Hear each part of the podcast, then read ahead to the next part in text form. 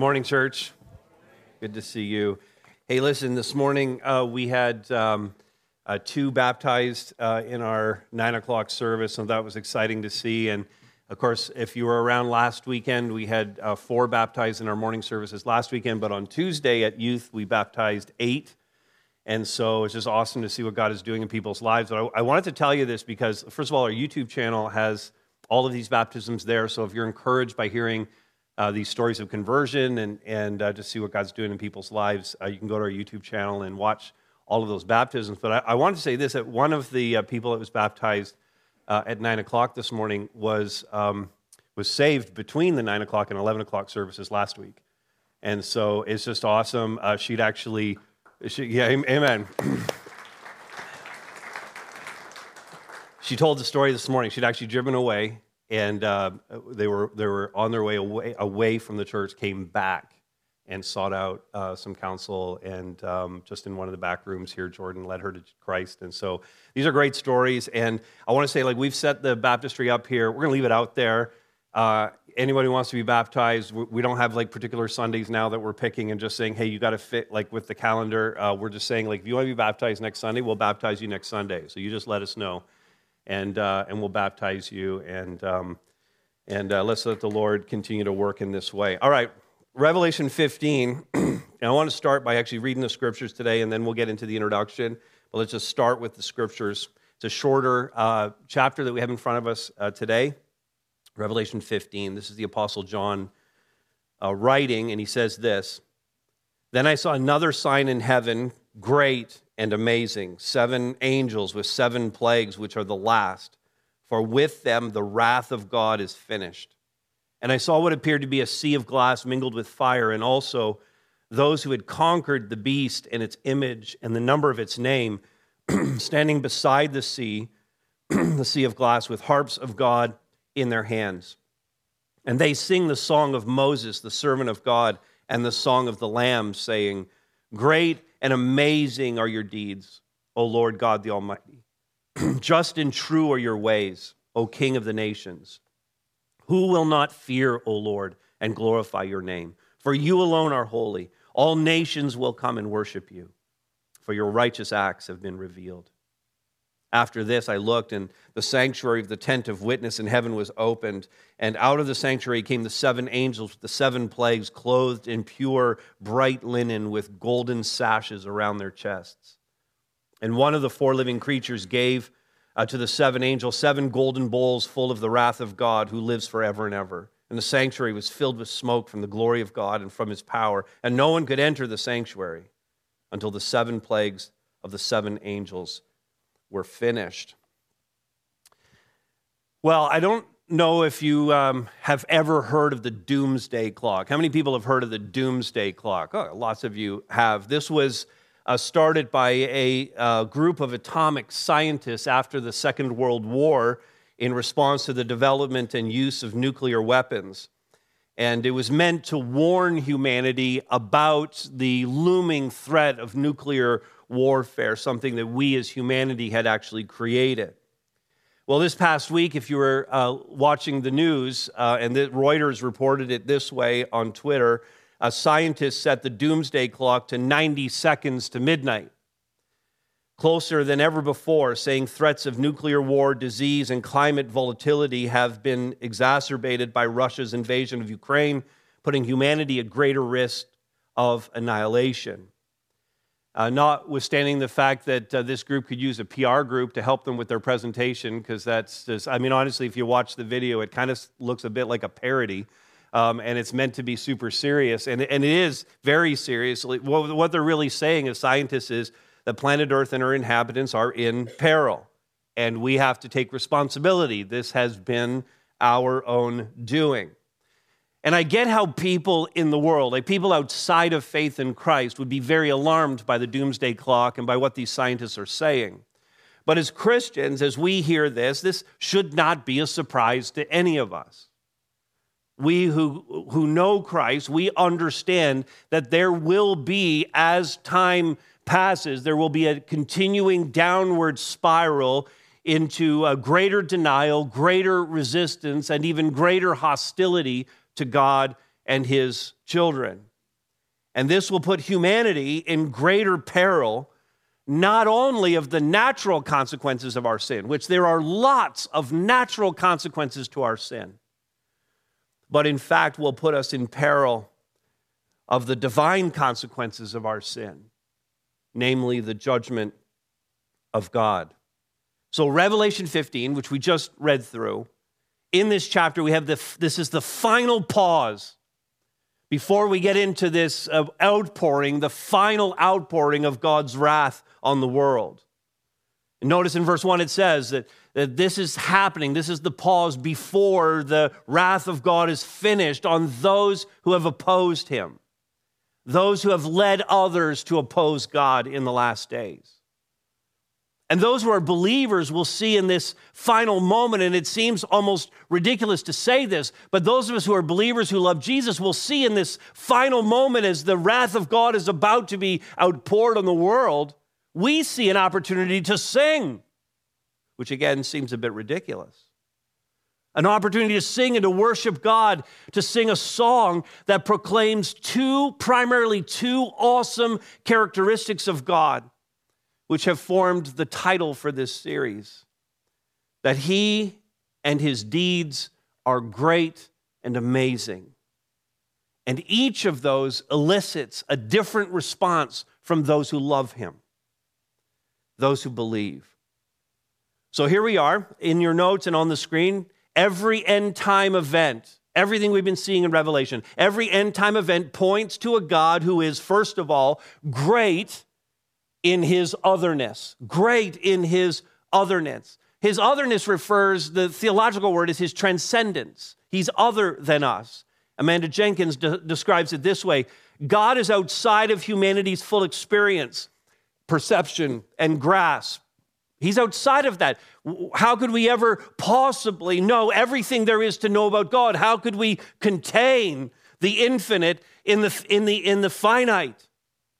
We reflect the image of God, but He does not reflect the image of humanity. He's other, He's different, He's transcendent. and that's what we see, at least in part, in this song. John in verse 2 says that he saw what appeared to be a sea of glass, a description of, of the throne room of God that we saw back in chapter 4. But this time, the sea of glass is also mingled with fire. And so we have a picture of both the throne room of God and the lake of fire and in that, an indication of what's coming. Namely, the joy of those who are vindicated, the joy of those who are saved, but also the despair and the destruction of those who have opposed God and denied Him. In fact, John also saw those who had conquered the beast and its image and the number of its name, and they're standing beside this sea of glass. And that phrasing, those who have conquered, if you remember in our study back to chapters two and three, and then those two chapters, we have these seven letters that went to the seven churches in what is uh, today Western Turkey, Asia Minor. And, and in those letters, over and over again, what, what Jesus was saying to the church was to the one who overcomes, to the one who conquers, to the one who overcomes, to the one who conquers, seven times in each of these seven letters, if you conquer, this reward will be yours. If you overcome, this will be yours. And so the language is repeated here. Those who had conquered are standing beside the sea of glass. Those who did all the things that Jesus said they were to have done in those seven letters now see the promises fulfilled as they stand beside the sea of glass. But there's so much more going on here that's helpful for us as we think about what got them there. In fact, um, Osborne, who is one of the commentators I'm using throughout this series, he observes that Satan's purpose has always been to force people in various ways to worship him and not God. And you'll recall in Revelation 13, we saw that there is, in fact, an unholy trinity that mirrors the holy trinity. And that this was the means by which Satan was seeking to force people to worship him instead of God. So, what we're seeing here is, in fact, from this unholy trinity, we're seeing a threefold assault on humanity. And if you're taking notes, you can jot these down. Osborne identifies them this way what we're facing is, first of all, personal conflict, personal conflict with the beast. Secondly, we're facing religious pressure with his image. And thirdly, we're facing economic persecution with the number of its name. These are all phrases that we find in, the ver- in verse 2. And increasingly, this is exactly what we're experiencing. This is what Christians, those who love Jesus, are experiencing the culture that we live in. We're seeing the reality of personal conflict as we battle it out with the beast, as we battle it out against the world system. That's what the beast represents. In a, in a, in a culture that is increasingly rejecting any kind of biblical or godly ethic. And there's so many personal implications of that. For example, just one example, and not to go into any detail here, but the whole uh, world's ideology around sexuality and gender is putting so much pressure on Christians personally to declare one way or another. And then facing all the consequences of that. That's the beast, that's his system. That's what he's trying to press Christians into having to decide on. Secondly, we have this religious pressure in that we proclaim a gospel that declares, that dares to declare that Jesus Christ is the only way. Not popular in a world that preaches tolerance or a world that preaches that all paths lead to God or that God can be something of your own choosing. Yet we dare to say there is only one way, it's Jesus Christ, and you have to repent. So we face this religious pressure. And we know, of course, thirdly, that there's economic persecution, which is the reality in a world that demands compliance with its ideologies if you want to participate in society. And this is going to only increase in the days ahead. If you want to participate in society or if you want to hold a public sector job. Now, that all sounds very discouraging. But as Christians, we see this differently. We ought to see this differently. We could be excused for being fearful of these things. But even in the face of this daunting reality of, of, of Satan's attacks on us, his threefold attack on us, we are actually strengthened and encouraged. In fact, that's the very purpose for the book of Revelation. It was written to Christians who were in very a very difficult situation, who were being persecuted and even martyred for their faith. And God gives them the book. He gives it to John so that they would receive this revelation and be strengthened and encouraged in the midst of the heartaches that they were facing. The purpose of Revelation is to increase faith by reminding Christians that despite persecution and even martyrdom, vindication is coming and justice will be served by God, and perfectly so. And so, as the, as the the whole scene plays out, we see these saints. They're standing by the sea of glass. They're the ones who have conquered. And notice, they have the harps of God in their hands. So, this is always that picture of heaven, right? You're just lounging on a cloud playing a harp, right? But this is actually what the quote unquote harp looked, looked like. It's an ancient Greek guitar called a kithara, and it's actually more of a guitar than it is um, than it is a harp. And if you've ever thought to yourself, I wish I could be on the worship team, I wish I had talent, because there's a lot of us that have no talent that way, right? But we see the team up here and so many guitars today, and, and we, someday you're going to be standing, if you overcome, if you conquer, you're going to be standing by the sea of glass with a kithar, kithara in your hand, a guitar uh, singing praises to God. Clearly, guitars are the instrument of heaven not organs. Amen. Amen. So here's these believers who, by faith, have resisted the beast despite persecution and for some even martyrdom, and they're singing, they're praising God. They're singing, in fact, verse 3 tells us a, the, the song of Moses, the servant of God. If you want to jot down the reference of Exodus 15, because they're singing praise to God for taking them out of a captivity in Egypt, the Song of Moses, a servant of God, and, or that is to say, the Song of the Lamb. So it's one song. It's not two different songs here, it's one song.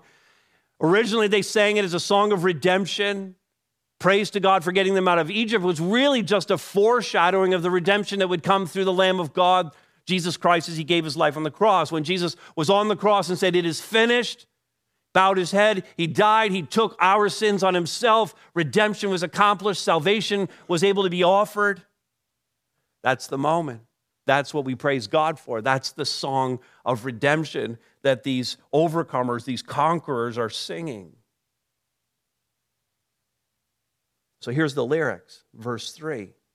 That's the setup now to get to the song, which you can see in the scriptures is indented there for us to show us that it's lyric.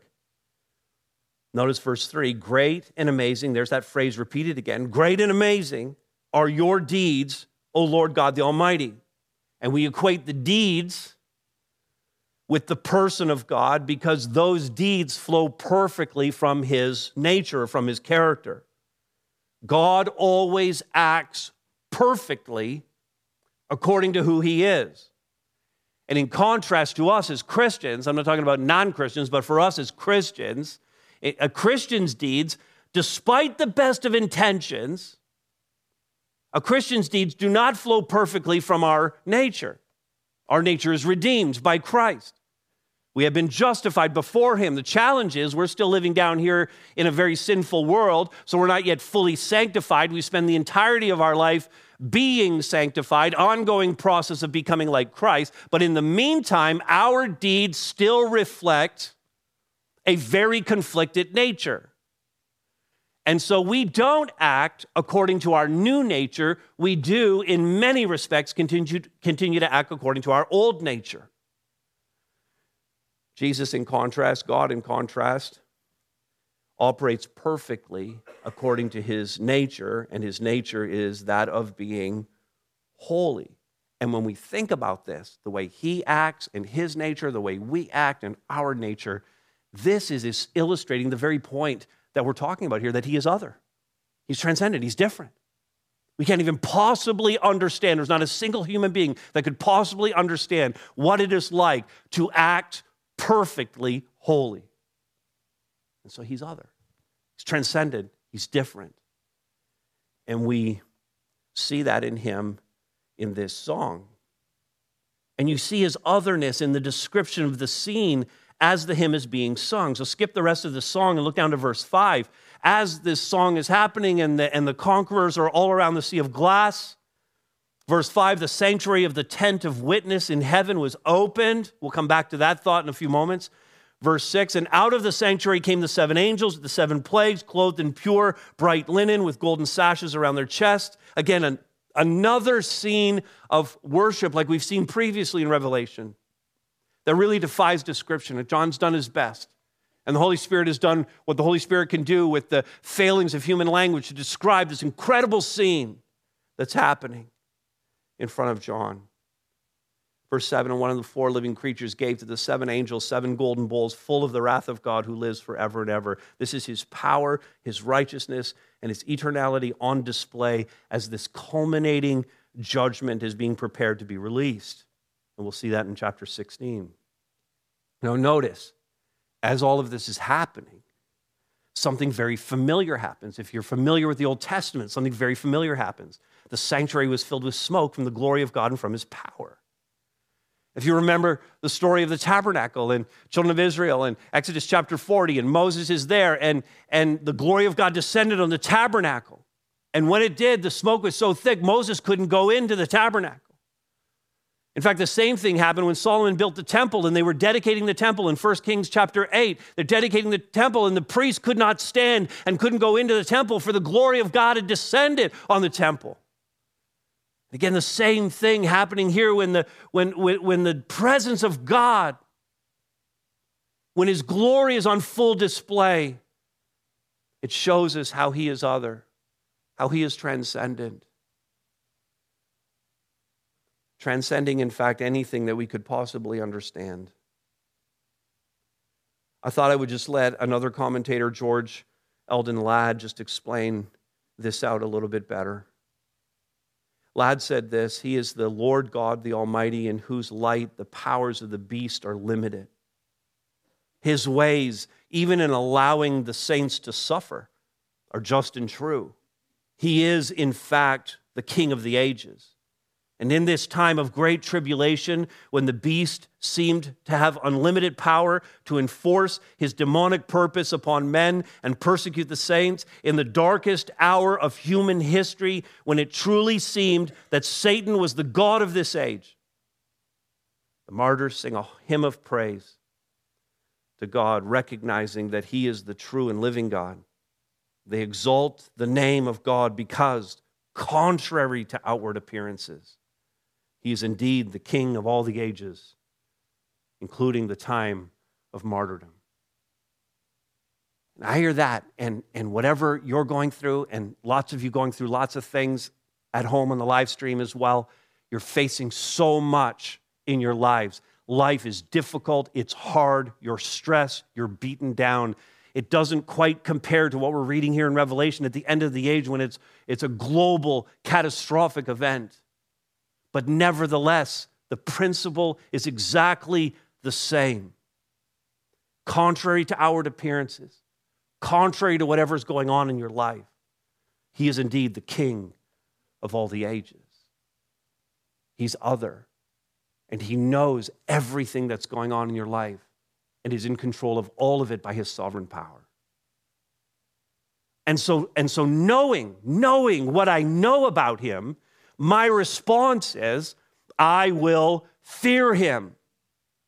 The song asks rhetorically, verse 4 Who will not fear, O Lord, and glorify your name? For you alone are holy. There's that distinction with us. We're working toward our holiness. We've been declared to be righteous and holy, but we're still working at it in real time. And the rhetorical question here, who will not fear, O Lord, and glorify your name? The question implies the affirmative. We should all, everyone, everyone will fear in light of the holiness of God. And listen, I get it. When we talk about the fear of God, some people get a little squirrely at that. They don't like to think about the fact that we are to fear God. What does that even mean to fear God? We have this great uh, little definition came out of um, one of the lexicons. Fear is to have a profound reverence and respect for deity. Notice those words profound reverence, respect for deity, with the implication of awe bordering on fear. Many others will just say it's, it's downright fear because of who God is, because of his otherness. It means to, to reverence him or to worship him. And so, the right response of any true Christian, if you're a professing Christian, the right response for you right now, the right response to who God is, the right response to what's happening in the world and what's happening in our individual lives is a profound reverence, a respect for God. It's awe, bordering on fear. So let me ask the question In what way does your life reflect that? Does your life right now reflect the life of a Christian who has profound reverence for God? So much awe that it borders on fear.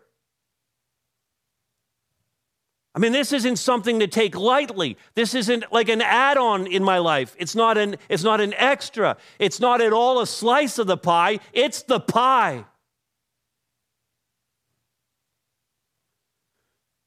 A casual approach to your faith. This is the danger. Because any of you think that you can have a casual approach to your faith in Jesus Christ. Listen, I'm just going to tell you that's not going to help you when Satan and the unholy Trinity make their play to pull you away from God. They will have you, they will own you, they will destroy you if your faith is casual. Unless you are tenaciously holding on to Him by faith, persevering through everything unless you are pushing back on the world, unless you're resisting the devil, unless you're denying your own flesh.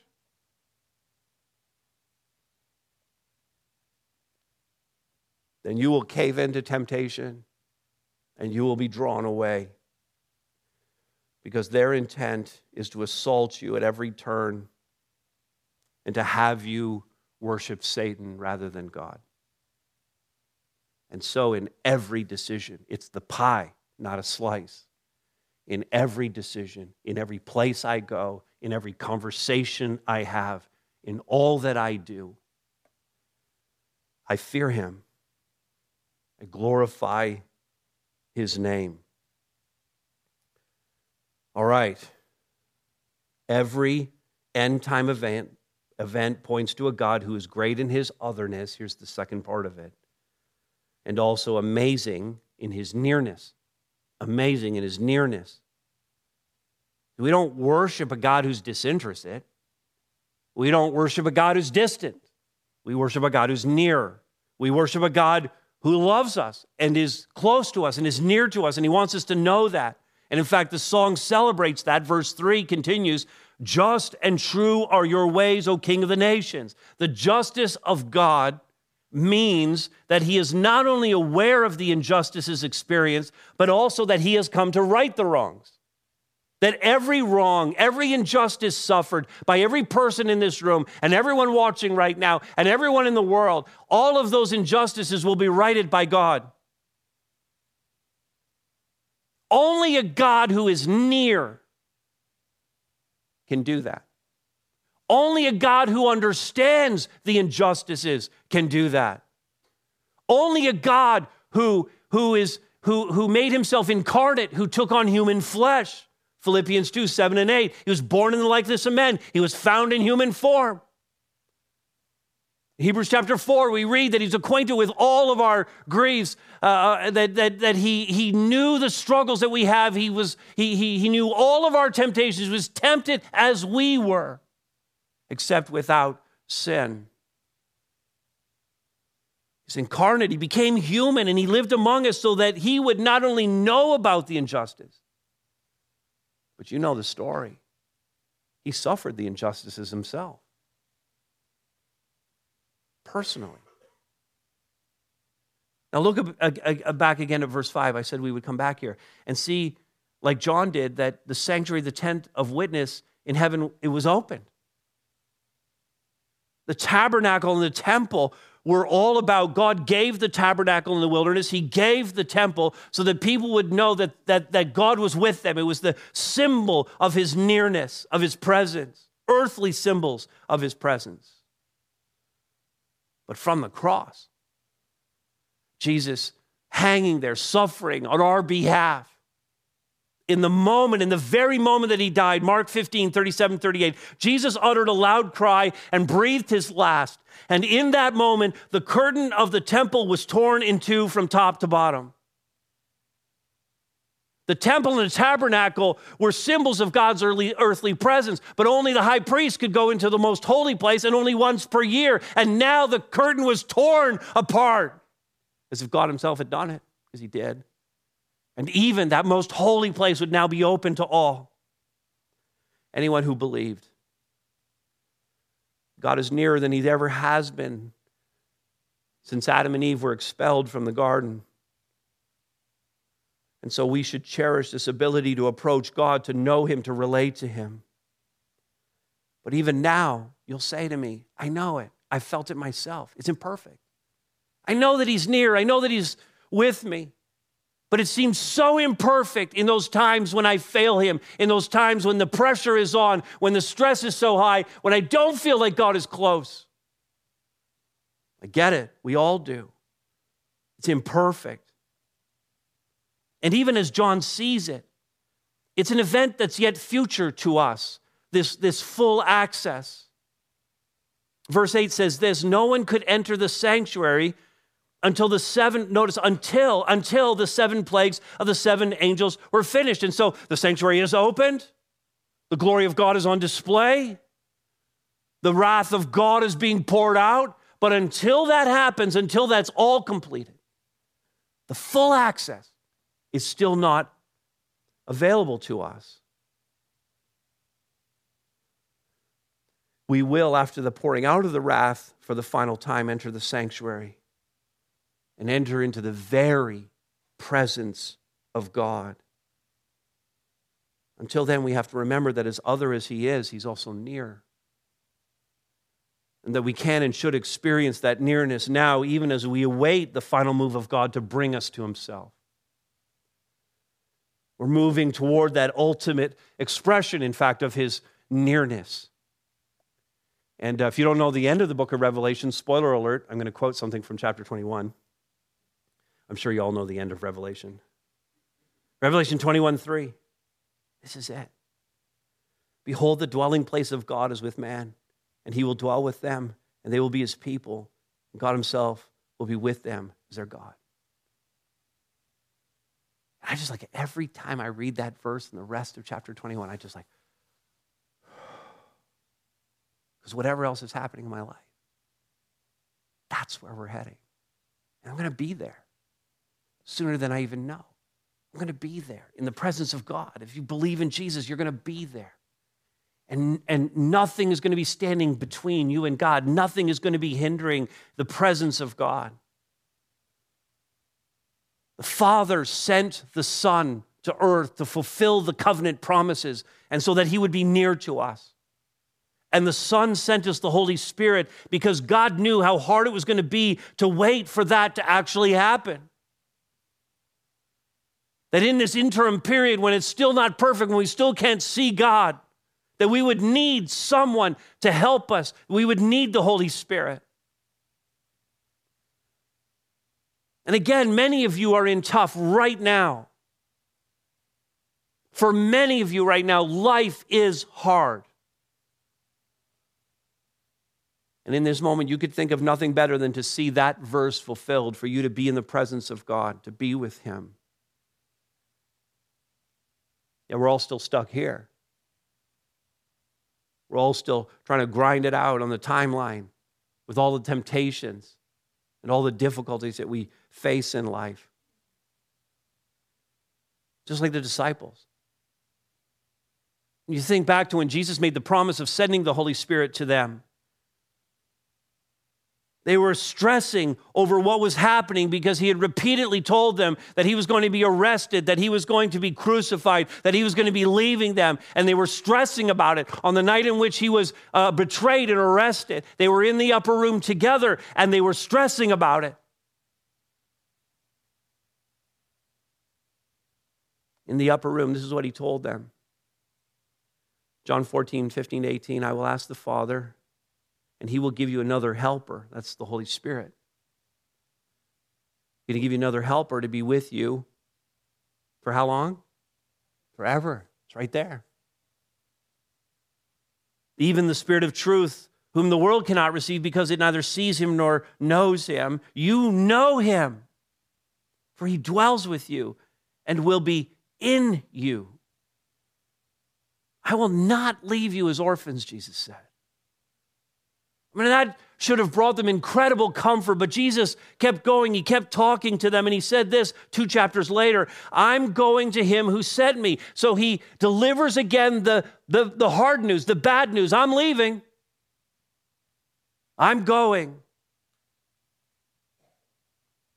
But because I have said things to you, sorrows filled your heart. This, this has crushed you. I get it because the nearness that they'd been experiencing for more than three years, following him around Judah and Galilee and listening to his teaching and seeing the healings and all the miracles that he had done, and their lives radically transformed. They had left everything to follow Jesus. They were losing that. They were losing that nearness with him. Sorrows filled your heart, he said, but nevertheless, I tell you the truth. This is the part that's so hard for us. It's to your advantage that I go away. It's to your advantage that you're going through the hard thing that you're going through right now. That's the message. It's to your advantage that you're struggling and that life is hard. It's to your advantage that I go away. And in this case, for the disciples, for if I do not go away, the helper, the Holy Spirit, the comforter, Another translation for this word is the Greek word paraclete, the one who comes alongside and supports you and is near to you. He said, Unless I go away, the helper will not come to you. But if I go, I will send him to you. The Father sent the Son, and the Son sent the Spirit so that God would always be near to each one of us. And knowing what the Father, Son, and Spirit have done and are doing for us in an ongoing way, that ought to embolden us no matter what we have to face in life. Adam Ramsey uh, wrote a wonderful book called Truth on Fire. The staff has studied this book. Our elders are currently studying it, and he's an Acts 29 pastor in Australia. He wrote this To those who love him and long for him, who cry out with the psalmist, For me it is good to be near God. His omnipresence soothes us with both comfort and courage. For if God is everywhere, God is always near. Amen? Man, what an awesome thought for us because He is near. And that should comfort us as we think about that and as the Holy Spirit reminds us of that. So, in light of His nearness, we make this pledge. This is our response I will worship Him.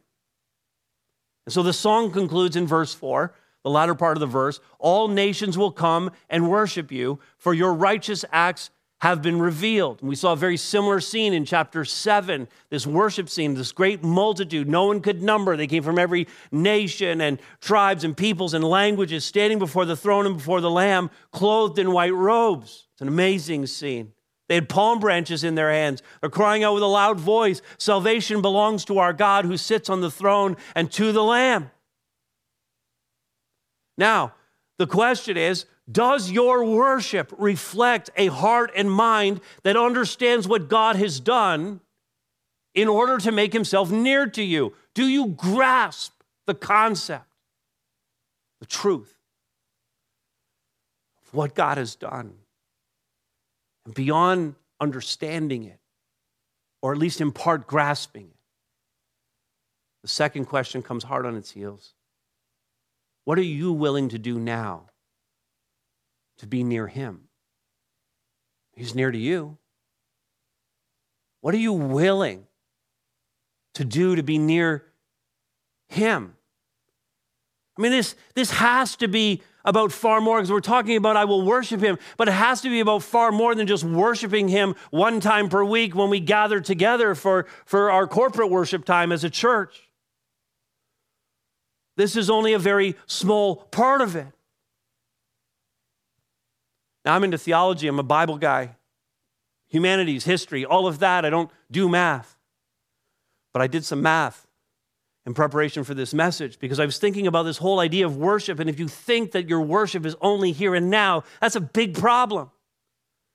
There are 168 hours in a, in, in a week, 168 hours. That is actually 10,800 minutes in a week. We gather for corporate worship for, let's say, 80 minutes a week.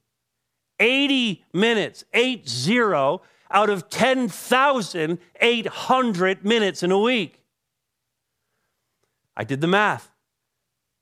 Here's the percentage the percentage of 80 against 10,800 is 1.26%.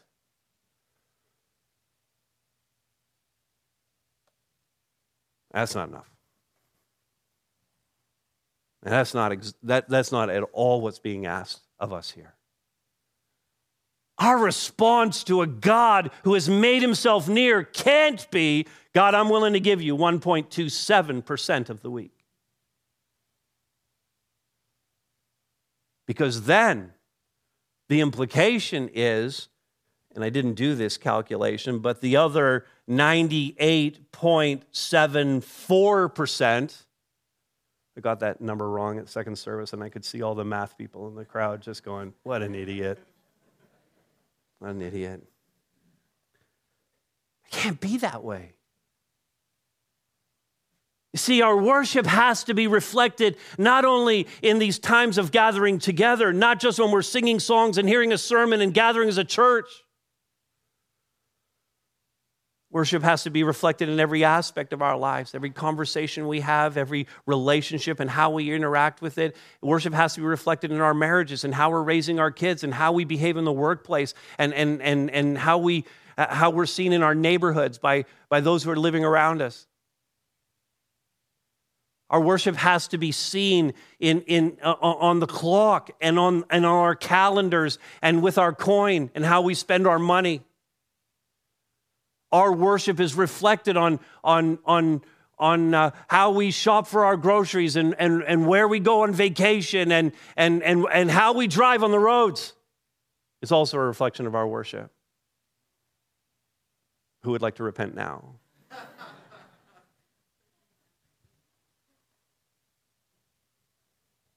You see, our worship has to be reflected in the priorities of our life, how we spend every one of those 10,800 minutes in a week.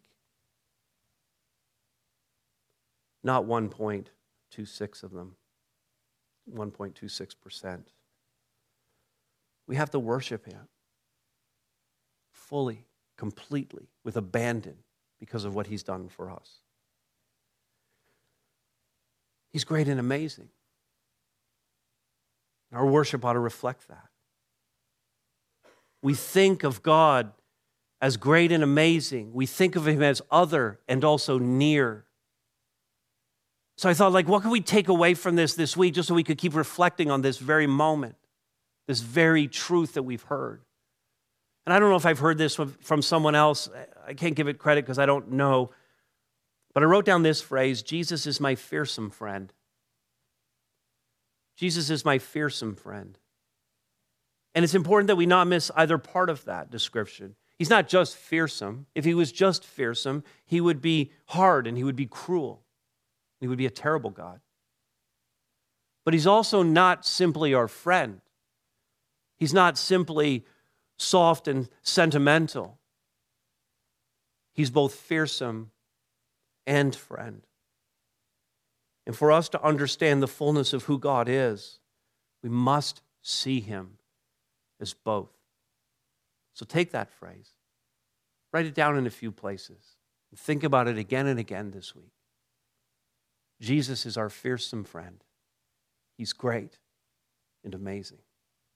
Let me pray for us.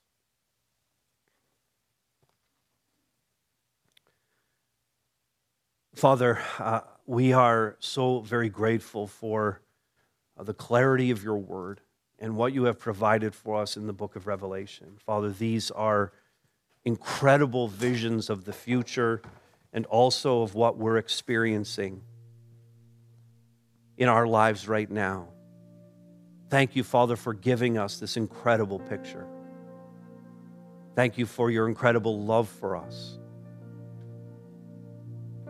And I pray, God, that you would, for those who are not yet believers, God, you would be convincing them of the truths that we've heard, just as you convinced someone last week who was baptized this week. Father, you could be moving in a way to draw some who are hearing this message right now into a relationship with yourself to find the forgiveness of sins and to surrender to Jesus Christ. But Father, the message here is so clear for those of us who are believers who profess faith in you, Father. We have to up our game when it comes to our worship. We have to offer you profound reverence. We have to stand in awe of who you are and all that borders on fear, for you are other. And our worship should be filled with gratitude because you are near as we ponder all that you did to make that possible. So, Father, help us to be among the conquerors as we battle it out with the world, the flesh, and the devil this coming week. We pray this in Jesus' name.